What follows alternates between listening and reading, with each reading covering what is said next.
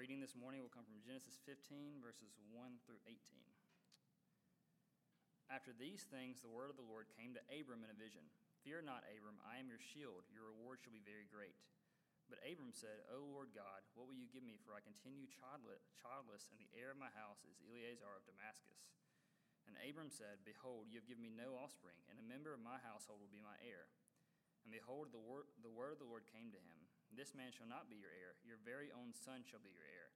And he brought him outside and said, Look toward heaven and the number and number the stars. If you are able to number them, then he said to him, So shall your offspring be. And he believed the Lord, and he counted it to him as righteousness. And he said to him, I am the Lord who brought you out from Ur of the Chaldeans to give you this land to possess. But he said, O Lord God, how am I to know this that I shall possess it? He said to him, Bring me a heifer three years old, a female goat three years old, a ram three years old, a turtle dove, and a young pigeon. And he brought him all these, cut them in half, and laid each of half over against the other. But he did not cut the birds in half, and when the birds of prey came down on the carcasses, Abram drove them away. As the sun was going down, a deep sleep fell on Abram, and behold, dreadful and great darkness fell upon him. Then the Lord said to Abram, Know for certain that your offspring will be sojourners in a land that is not theirs, and will be servants there, and they will be afflicted for four hundred years. But I will bring judgment on the nation that they serve, and afterward they shall come out with great possessions. As for you, you shall go to your fathers in peace. You shall be buried in a gold age, good old age and they shall come back here in the fourth generation, for the iniquity of the Amorites is not yet complete. When the sun had gone down and it was dark, behold, a smoking fire pot and a flaming torch passed between these pieces. On that day, the Lord made a covenant with Abraham, saying, To your offspring I give this land. This is God's word.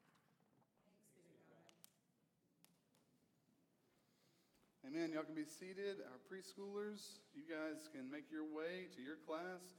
Hey, Zach, I'm going to use this until it dies, and I'm just going to leave this up here like this. All right, I'm going to invite the rest of y'all, those staying with us, to turn with me to Genesis chapter 15. Genesis 15. The way we're approaching Genesis right now, I am technically covering Genesis 15 all the way through chapter 17. If you were really looking forward to uh, Genesis 16 and 17, you may be a little disappointed. I basically have just a couple sentences in there about each of those chapters. Um, however, uh, I, I, I, do, I do believe that this approach where we're focusing on Abraham and not every individual chapter will, will help us have a better idea of the main ideas that are being communicated in these chapters. So, Genesis 15, we're going to spend the majority of our time in that chapter.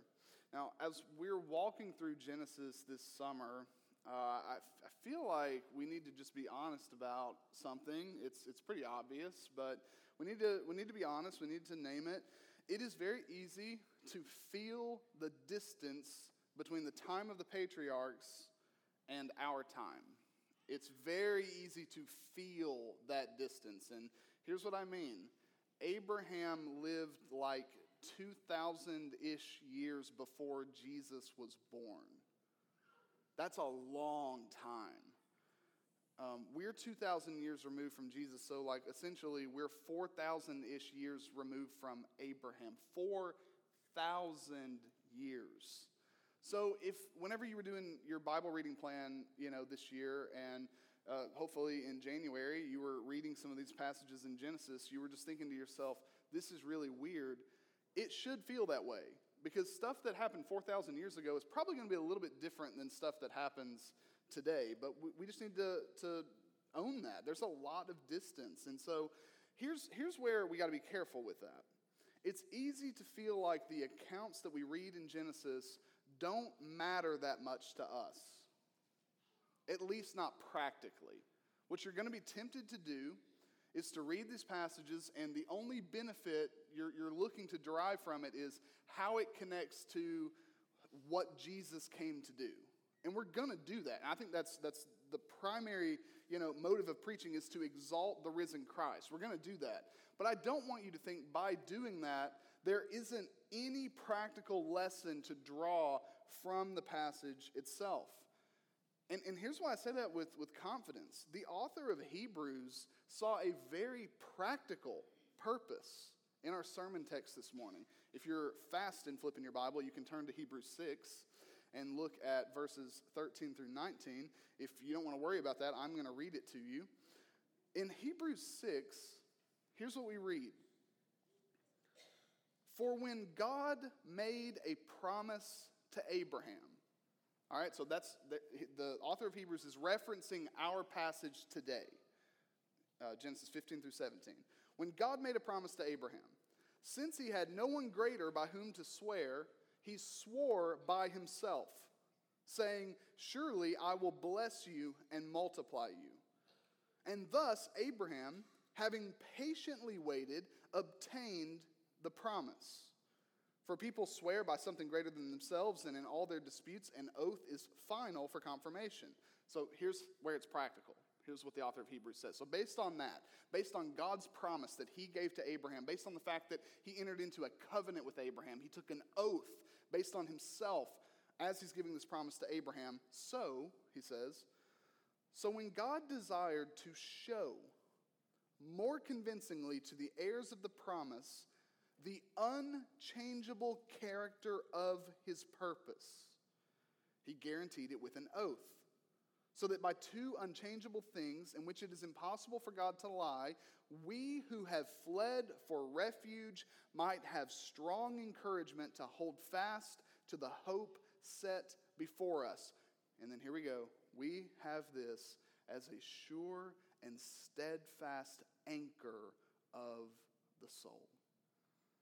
The author of Hebrews saw a very practical lesson, word of hope from Genesis 15 that is directly applied to Christians some 2,000 years later. And we can do the exact same thing this morning. The promise made to Abraham is an anchor for our souls because it highlights for us God's unchangeable faithfulness in the midst of our doubting hearts.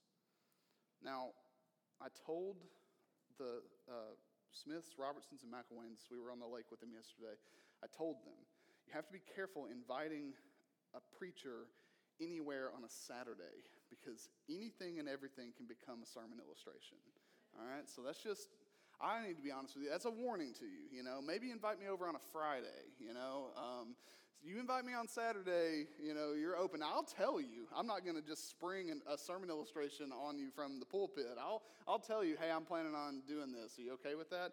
Just know that that is a possibility. But if you've ever been on a boat on the lake, all right, and we were yesterday, my face shows it. Um, you know the importance of anchors. Now, we're not like out in the middle of the sea or we're not fishing or anything like that. We're just, you know, hanging out, going to a little cove up against a bank, and we're, we're hanging out there. But it's really important. If you want to get out of the boat at all and you want to swim around, you have to have an anchor. You have to, the, the boat has to stay still. Otherwise, the boat's just going to float out, you know, where it's not supposed to be. It's just, it's just the way that it works. It floats like that. So, uh, you know, that, I grew up, you know, going to the lake a lot. It, we, we dealt with that all the time. We had to make sure that the, the boat was anchored well to the ground so that we could do whatever we wanted and not worry about the boat floating off. And, and you know, obviously something about anchors. Anchors themselves are kind of useless unless they have something that is strong to, to latch onto, right? It has to, you know, has to be the, the ground or rocks or, or something. You can't just drop an anchor in the water and expect something to happen. But, you know, you have to have it or else the boat will drift and drift further and further away. The author of Hebrews says the promise that God made to Abraham, the display of his unchangeable faithfulness, produces hope and is a sure and steadfast anchor of the soul. God's promises, we, we know, are ultimately anchored to Jesus. We need an anchor of hope. We need an anchor of covenant faithfulness because we are prone, just like boats in the lake when they're not anchored, we are prone to drift away from the Lord in both what we believe, we're prone to drift in what we believe, and we're prone to drift in how we live. The winds and the waves of sin and the world, they, they can blow us all over the place. And so, just like a boat in the lake, without an anchor, we will find ourselves far from where we're meant to be. So here's a question for you. You're not going to want to answer this honestly. I'm not going to take a microphone around, but on your own, maybe write it down, cover your paper. Have you ever doubted God? Have you ever doubted him. No caveats. Have you ever doubted God? Doubt comes in many forms. Generally, there are three kinds of doubt, right? There's intellectual doubt. You know, there's something about God you don't understand. There's something you read in the Bible, maybe this year in your Bible reading plan, you're like, man, what do I do with that? That is re- that sounds really bad. That happened to me when I was sitting here. Avery, I promise I was listening very intently to your sermon, but just for a second, I was looking ahead in Genesis 12 just for just a moment. And when I was looking ahead, I was like, oh, yeah, I forgot about that part where Abraham, he takes his wife, to, they're going to Egypt to avoid a famine. And while they're there, he says, I'm going to pretend that you're my sister. And He does this multiple times. And, and so Pharaoh takes his wife and he like sells his wife out essentially. And it's like, what in the world do we do with that? Or, you know, there are all kinds of passages where it's like, you know, what do you do? The Lord, he, he seems to be condoning this, this murder and violence and all these different things. Like, and so you, you have this, this maybe, maybe an intellectual doubt. You're like, I don't understand what's going on here. Maybe there's some theological truth that you just can't reconcile. You're talking to someone who has a different view of God than you, and you're like, I don't understand the Trinity well enough to be in this conversation, but the Trinity is so mysterious. Like, is this even right? Is this even true? You have something you can't reconcile. Maybe there's another worldview that, that comes in and, and it challenges you. You could be in a friend group, and everybody else around you believes differently from you, and they're just coming at you with different views, and, and so you may have intellectual doubts. You doubt God's truth. There's spiritual doubt. So there's intellectual doubt, but then there's spiritual doubt. Maybe you haven't felt God's presence in a really long time. You feel spiritually dry. You feel really far from God. And you, maybe you've prayed for something for years, and God still hasn't provided it. So you doubt God's presence. You doubt his faithfulness. Well, and then there's circumstantial doubt. And this one's, this one's really common. Something happens to you that shakes your faith in God a little bit. Something you obviously didn't expect. It's usually in the form of a tragedy, just something that's really disappointing. You know, or, or maybe there are some things that you know are true about God, things you know He wants for your life, but things are not going as you thought they would. And so these desires are left unfulfilled. And your circumstances cause you to doubt, and you doubt God's goodness, you doubt His faithfulness to you. That, ha- that happens to us. This is common. And we need an anchor of hope because these doubts are realities we will experience in tandem with our faith. It'd be one thing if it was like, if I'm doubting, I know that I don't believe and then you just, you know, do what it takes to believe again. That's not how doubt works. Doubt works in tandem with belief and faith. There's an oscillation that, that happens. We need to see that despite that oscillation between faith and doubt, between faithfulness and sin, God is relentlessly faithful to us. That's what we see in Genesis 15 through 17.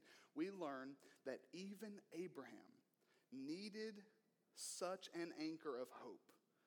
And we see how God's unchangeable character shines through covenant promises. Throughout the rest of the book of Genesis, God, we are going to see, has chosen to set his blessing on one family so that the whole world through them would be blessed. And we're going to see time and time again that this family seems to be hopelessly unworthy. And at the same time, their God is relentlessly faithful. So here's what we're going to do this morning. I want to show you one truth about Abraham. And by the way, it says Abram throughout this passage, but in chapter 17, he is renamed to Abraham. So we're just going to go ahead and start calling him Abraham. When I read the passages, if it says Abram, same guy, okay? Abram, Abraham, same person. But I'm going to call him Abraham um, this, this week since in, in our text, his name is changing. One truth about Abraham and one truth about God. And I'm praying, even right now, that this gives you an anchor of hope in whatever you may be facing today. So, first, something about Abraham. First, I want you to see Abraham's doubting faith. Abraham's doubting faith. And second, I want you to see God's faithful covenant. Okay, Abraham's doubting faith. So, sometime, we're not exactly sure how long, but sometime after God called and blessed Abraham, we read about it in chapter 12, he appeared to Abraham again in a vision and he assured him of both protection and blessing. Here's how it, here's how it goes in verse 1. After these things, the word of the Lord came to Abram in a vision Fear not, Abram, I am your shield. Your reward shall be very great. All right, so uh, God is once again promising, He's saying, Listen, Abraham, I am with you. I will protect you. I will bless you. I will make you into a great nation. It's almost like he's reconfirming the, the call and the blessing from chapter 12. And he's like, it's going to be awesome. I'm, I'm with you. And Abraham immediately doubts the Lord.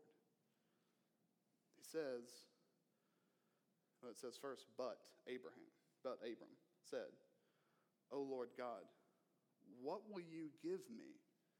For I continue childless, and the heir of my house is Eliezer of Damascus. And when you think about Abraham, we typically think of him as a man of faith. And he was. But Abraham was also a man of doubt. Last week, Avery, as he's covered the, the call and blessing of God upon Abraham, this, this week, what we're not covering are chapters 13 and 14. And, and while we saw that although Abraham wasn't looking for God, God found him and he called him and told him to go to a land that he will show him, which, by the way, is not very specific. Abraham, leave your home. Okay, where do I go? I'll tell you later, you know? And Abraham demonstrates this wonderful faith in just responding and going wherever the Lord is going to call him. Um, he has this promise that's given to him that says, Abraham, I'm going to bless you, and I'm going to make a great nation out of you. Abraham starts to think, in order to be a great nation, you kind of need at least two things children and land. Abraham had neither since he left his land. So he leaves his land, he leaves his family, he has no descendants, he has no children, and he has no land. So between chapters 12 and 15 and 13 and 14, Abraham is basically, at, at the request of the Lord, he is sent out on a tour of the promised land. God sends Abraham, we read, to walk through the length and the breadth of the land. And he promises him specifically in chapter 13 that he will make his offspring as the dust of the earth, so that if you can count the dust, then you can count the children of Abraham. The promises, they begin rolling in, and they're going to keep coming in the next few chapters. You don't have a son, Abraham, the Lord says, but I'm going to give you one. You don't have land, Abraham, but I'm going to give it to you. Um, that's all Abraham's told. This would kind of be like Tim or Corey just, just, you know, taking me through someone's house. Taking me through someone's house, and they're all there in the house, and they're, they're cooking dinner, and they're watching TV, and they're just walking me around the house, and they're like, very soon, all of this will be yours. And I'm like, is the house for sale? Don't worry about it. You know, just, just trust me. One day, this house will be yours. That's Abraham. He's touring this land and he's like, oh, this is mine because there's people living there, and there's people living there, and there's people living there. Oh, okay, this land is mine. I mean, what, what is he supposed to, to do with this? This tour of the land and, and this powerful vision of a multitude of people who will come from him has a dual effect on Abraham. He oscillates between doubt and faith. And this pattern shines clearly in verses 2 through 8 of chapter 15. So look at verses 2 through 3. In verses 2 through 3, as Brandon read, Abraham starts to doubt. And the doubt that he's felt probably since his call is now finally expressed. In response to God's promise of blessing and protection and reward, Abraham says, What are you going to give to me? How can you give anything to me? I, I remain childless. I, my my you know, uh, relative, Eliezer, he's the one who's going to inherit everything. And the Lord then, or, or sorry, um, he, he's, he's basically saying, God, I believe you. But how can it be that you're going to bless and reward me when I don't have any of the things that you say I'm going to have? I don't have it. What could you possibly give to me? Abraham's doubting in the how this is going to happen. in verses 4 through 5, God responds. And he responds by making a promise. So Abraham doubts, pick up the pattern. Abraham doubts, God makes a promise. In his goodness, in his grace, he restates his seemingly impossible promise to Abraham.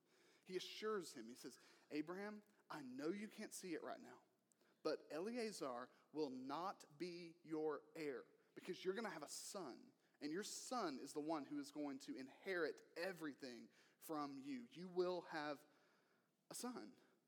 And so then the Lord, He takes him outside and says, I want to give you a, a, a greater picture of this. And he shows him the, the stars in the sky and he promises him that his offspring will be just as uncountable. So it's like if the, if the sand, if the dust, if that didn't do it for you, then here are the stars. Look at the stars. You're not going to be able to count your descendants. I'm going to do this, I'm going to make it happen. In response to that, Abraham believes. Now, he has believed before. This isn't the first time Abraham has believed. If he didn't believe God, if he didn't trust God, he wouldn't even be here right now. He is, he's already been trusting the Lord. But we read in verse 6 that Abraham believed God, and God counted or credited his faith as righteousness. This means that in this moment, Abraham was justified by faith. He's made right with God, not on the basis of his obedience, but on the basis of his faith in God's grace. And so the model of salvation is now set. God did not consider Abraham righteous because he obeyed the call to leave his home and follow him. Instead, Abraham's belief in God's grace, in God's power, in God's work to bless him and through him all nations is credited, credited to him as righteousness. Paul says this in Romans 4. Study Romans 4 later if you want to really deep dive into this passage. There's a lot of stuff in the New Testament about this passage alone. In Romans 4, Paul says, We say that faith was counted to Abraham as righteousness. How then was it counted to him? Was it before or after he had been circumcised? Well, we just read Genesis 15. No word of circumcision. Circumcision comes in Genesis 17. See, I covered Genesis 17 right there. Okay, here we go. Um, it was not.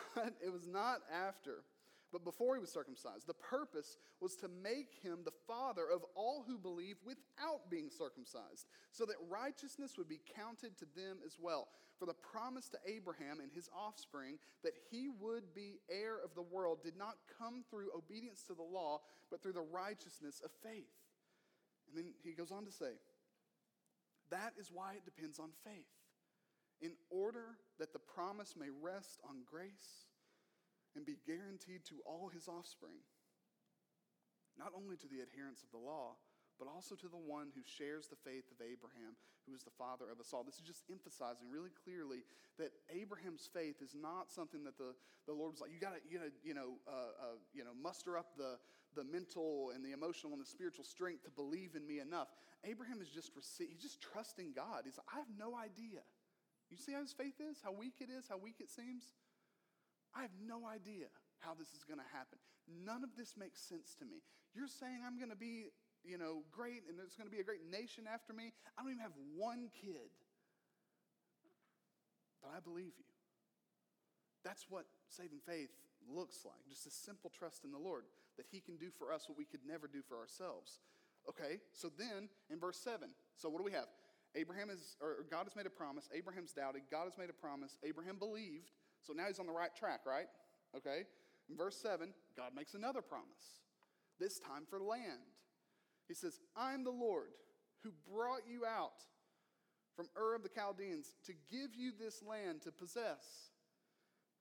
And then in verse 8, surprisingly, immediately after believing, Abraham doubts again. Abraham's like, Oh, yeah, um, speaking of this land that you keep promising, how exactly am I going to possess a land that belongs to other people? Notice something about Abraham here. He's not doubting that God can do it. He knows God, he knows God can do it. He just cannot imagine how it can happen. He still struggles just to take God at his word. Even as he believes, he doubts. So Abraham says, I believe you, Lord, that you're going to give me land. But how can I know? How can I be certain? Because I just don't see a way forward here. What assurances can you give? Again, we don't think of Abraham as a man of doubt. but a man of faith. But for at least a 25 year stretch of Abraham's life, he was full of both faith and doubt. And that's because when the Lord made a promise to Abraham, he did not fulfill this promise immediately. He promises land for Abraham, but you have to understand, Abraham is never going to dwell in the land that he's touring. He's going to be buried there. He'll be buried in this land, but he doesn't get to live in this land.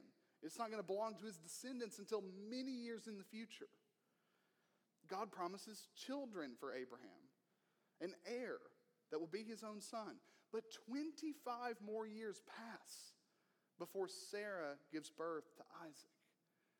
And for all those years, Abraham is asked to believe that God will do something for him that he could never do for himself. So, of course, Abraham is full of, yes, faith, but also doubts. Do you ever find yourself like Abraham on a seesaw of, of faith and doubt? Do you, do you ever doubt what you believe to be true?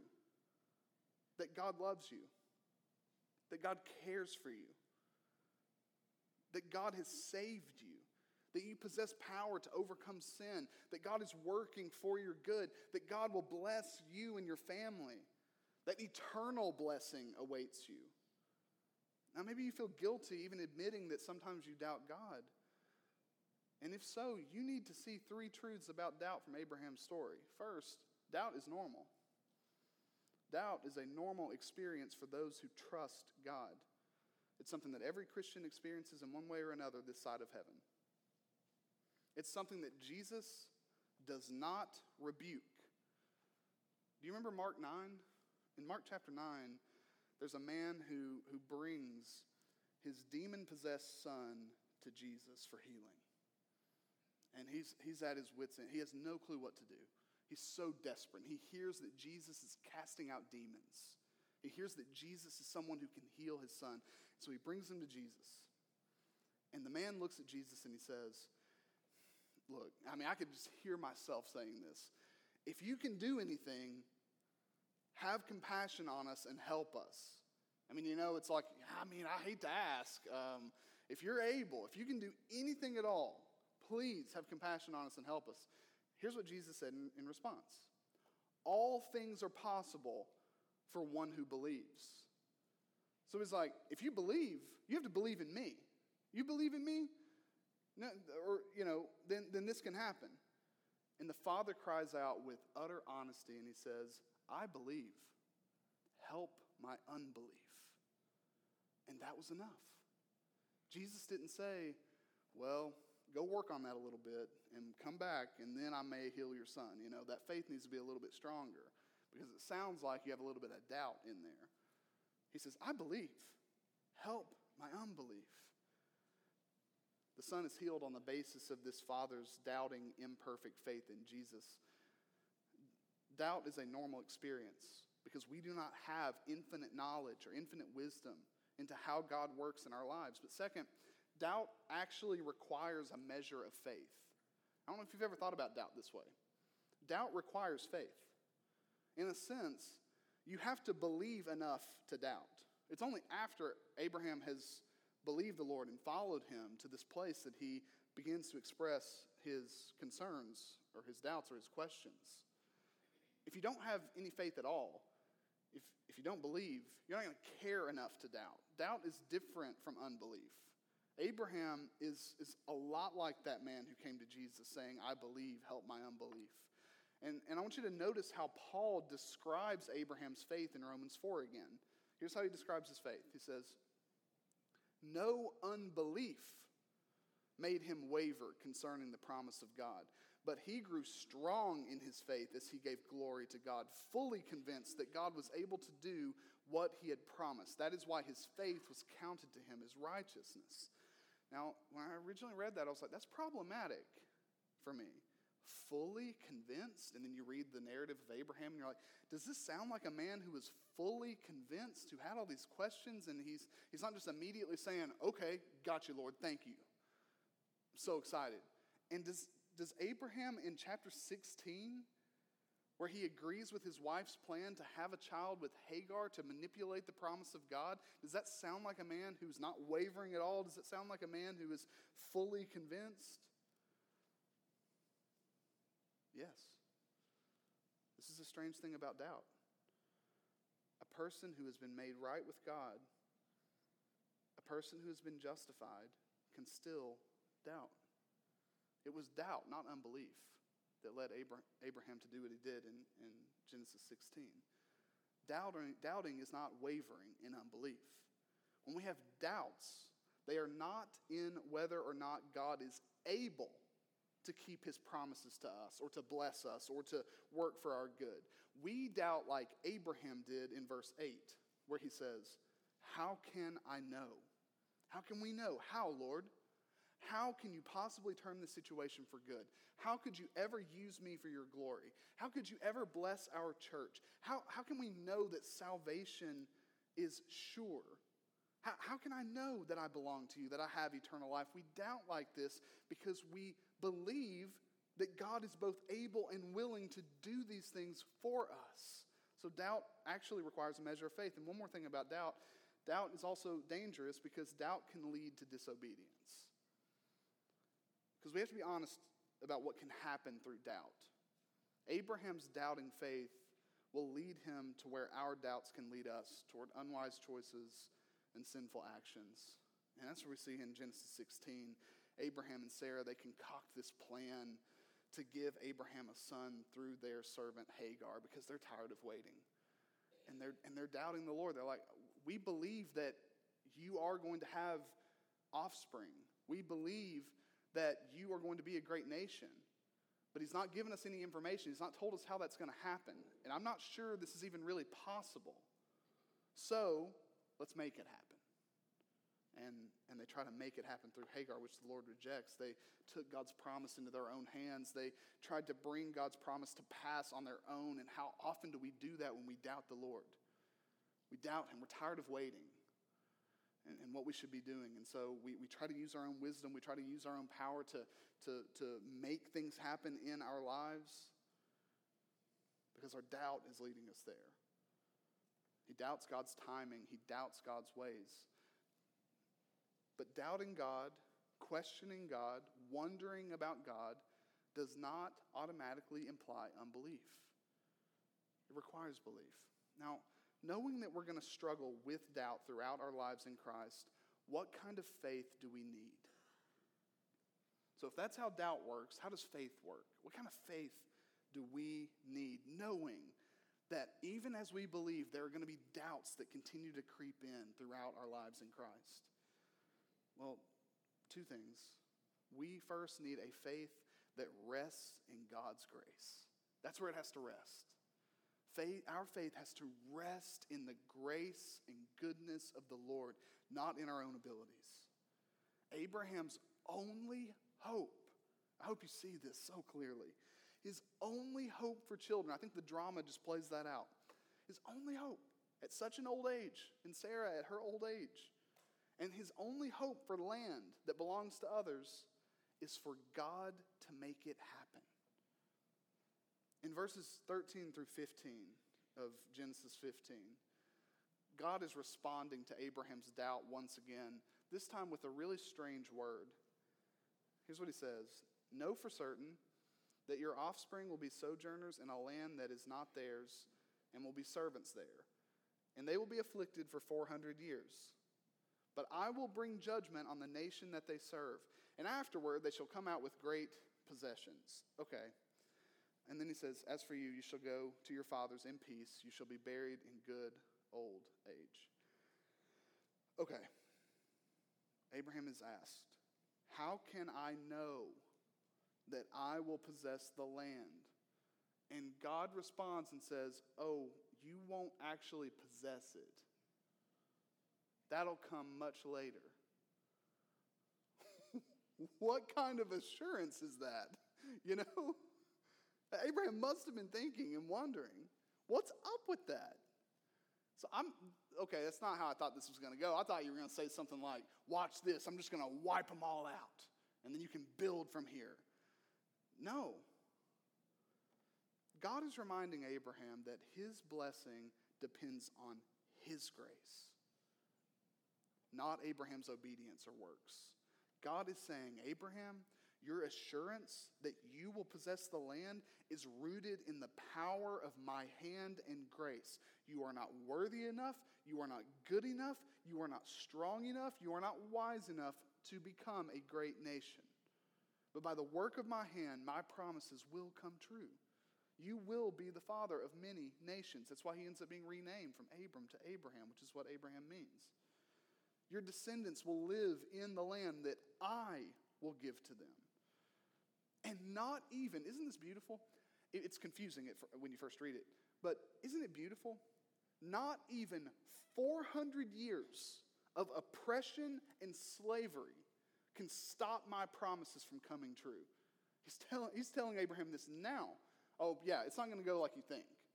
Your people are going to possess this land much later. And by the way, they're going to have 400 years. You think 25 years is a long time to wait for a kid? 400 years before they're going to be out because they're going to be slaves and they're going to be oppressed.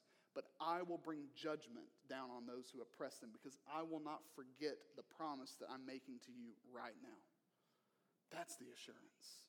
God is offering himself. Abraham's possession of the land and the nation of people that will fill it depend on God's grace alone. So we need a faith that rests not in our own abilities to understand God's word, not, not in the strength of our faith. We, our faith needs to rest in God's grace. We also need a faith that patiently waits. Because Abraham, even though he doubts, even as he's doubting, he's patiently waiting because as he doubts, he believes. Abraham waited 25 years before seeing the fulfillment of God's promise to him. Faith in God is not dependent on specific life circumstances. We have to wait for God's promises to us to be fulfilled. We have to plod along in ordinary acts of trust and obedience as we wait for God to work out his purposes in our lives. And even then, it may not go as we thought it would go. But we have to patiently wait on the Lord to continue to work in us. Now, our faith is not going to be perfect. We will doubt, we will question, we will wonder. And that's why, even more important than our faith in God, is God's grace to us. Abraham's blessing, the blessing of all nations through him, did not depend on the strength of his faith, but on the strength of the object of his faith. And that's where we see that while Abraham is, is a man of doubting faith, God is relentlessly faithful, and we see his faithful covenant coming in as the assurance of all assurances to Abraham. Now remember, Abraham waited more than 25 years from his initial calling to the birth of his son Isaac. Um, God, God made a promise to Abraham when he was 75 years old. He didn't fulfill that promise until he was 100 years old. Do the math. If God made a promise to you today, if he made a promise to you today and he didn't fulfill it until 25 years later, how old would you be? Now everybody say it out loud. We need to hear. Um, no. But, but how old would you be? That, that's a long time. Now, I would bet over, over the course of those 25 years, you would want assurance from God. Is this going to happen? I know you promised me, but is it really going to happen? Abraham needs assurance. You see, since we know doubts will be part of our lives this side of heaven, we need to anchor our souls to something. What will anchor us? What will keep us steady throughout the course of our lives as we struggle with doubt? We don't just need to know that God is powerful. Abraham knew that, that he can do anything. We don't just need to know that God makes wonderful promises, that he says great things await us. Abraham knew that. He's still asking for more. We need to know that this all powerful God who makes wonderful promises is faithful to keep them. We need a covenant keeping God. So look with me the rest of this passage. Remember Abraham, he says, O Lord God, how am I to know that I shall possess this land that you're promising to me? And God answers in a very strange way. Look what he says Verse 8 How am I to know that I shall possess it? Verse 9 Bring me a heifer. That's strange, right? How am I to know that I'm going to possess that land? Bring me a, a heifer. What? Bring me a female goat. Bring me a ram. Bring me a turtle dove, and bring me a young pigeon. And if that's not weird enough for you, the next thing that happens is Abraham gets those animals, and except for the birds, he slices all of them in two. And he lays the two pieces of the animals on top of one another. And then he waits. This is the assurance. Okay? What do slaughtered animals have to do with assurance that God will keep his promise? God is making a covenant with Abraham. Here's what he's about to do He's about to say, You can know that you will possess the land that I've promised to you because I am the one who has promised it. I am trustworthy and I'm faithful.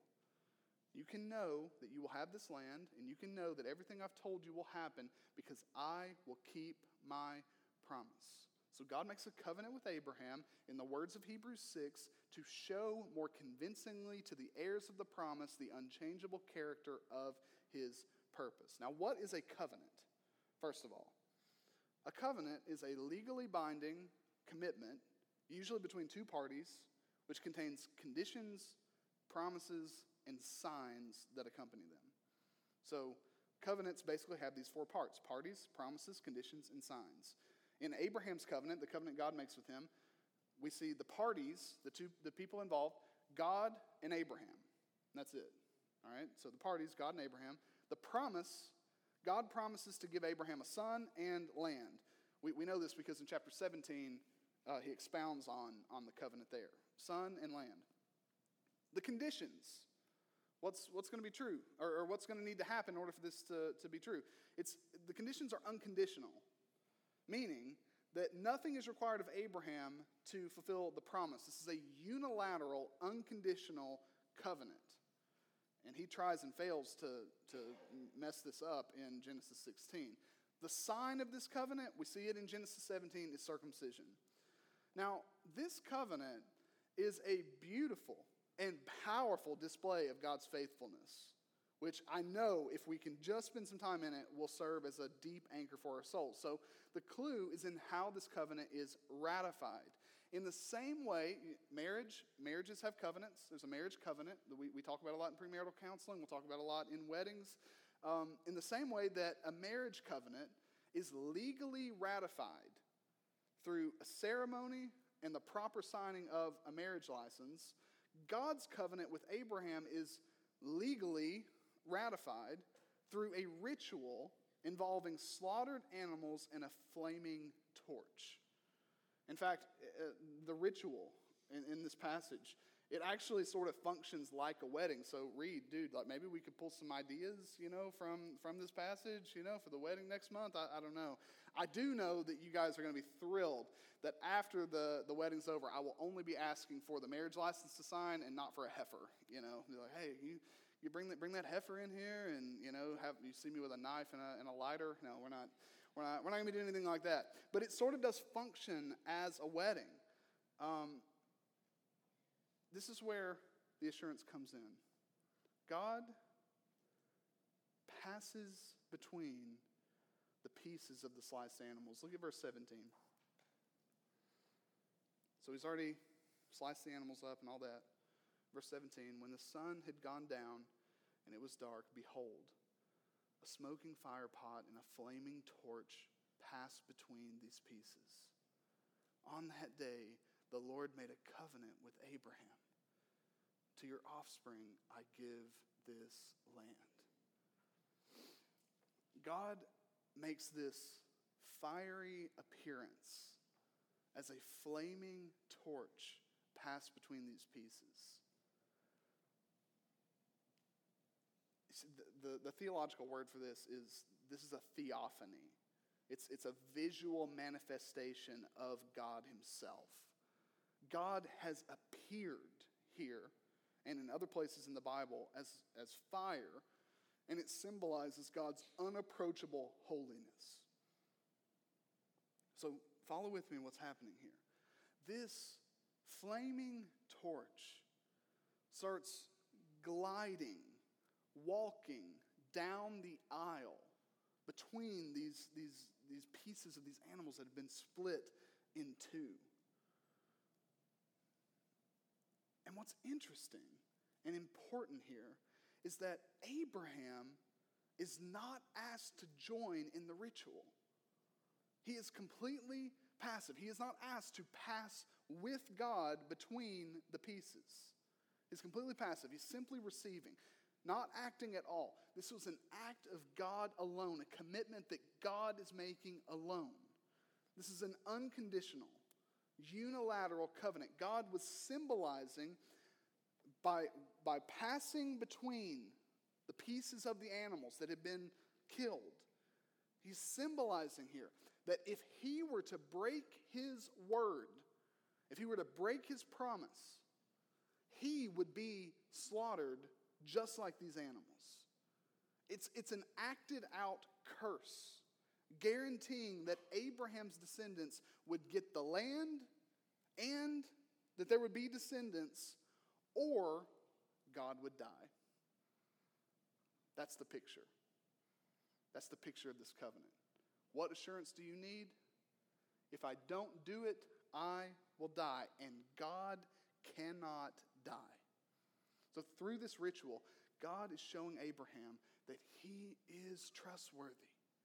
Abraham can believe the promise. He can be confident it will be fulfilled, even when it makes no sense to him, because God has committed himself to its fulfillment. So, again, like I said at the beginning, 4,000 years have passed since that, that wondrous, wild event. What does it mean for us? As I was reading this week, Iain Duguid, who's a, a Bible commentator, he, he said it so much better than I ever could. Here's what he said By what figure could God have demonstrated his commitment more graphically to Abraham? How could it have been displayed more vividly? The only way would have been for the figure to become a reality for the ever living God to take on human nature and taste death in the place of the covenant breaking children of Abraham. And that is precisely what God did in Jesus Christ.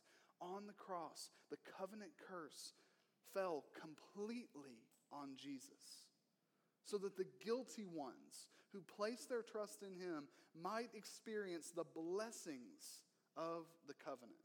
Jesus bore the punishment for our sins so that God might be our God and we might be his people. So powerful. What more could God do than this theophany, this appearance?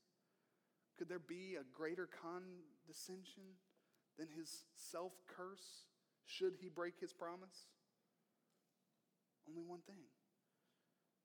He could become incarnate he could dwell among us.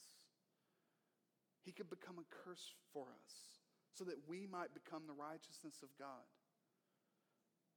As the Apostle Paul once wrote, if you are Christ, then you are Abraham's offspring, heirs according to promise.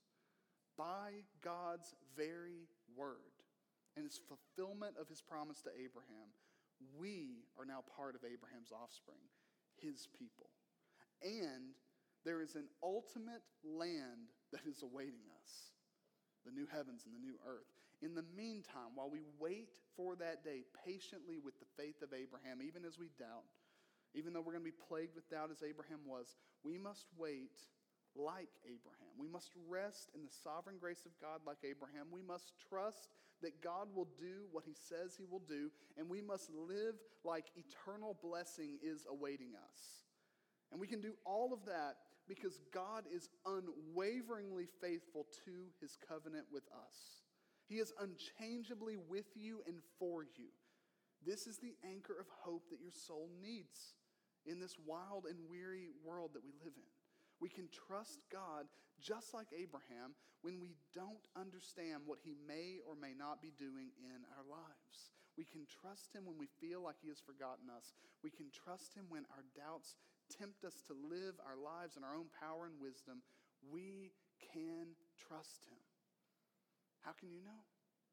Because he is faithful.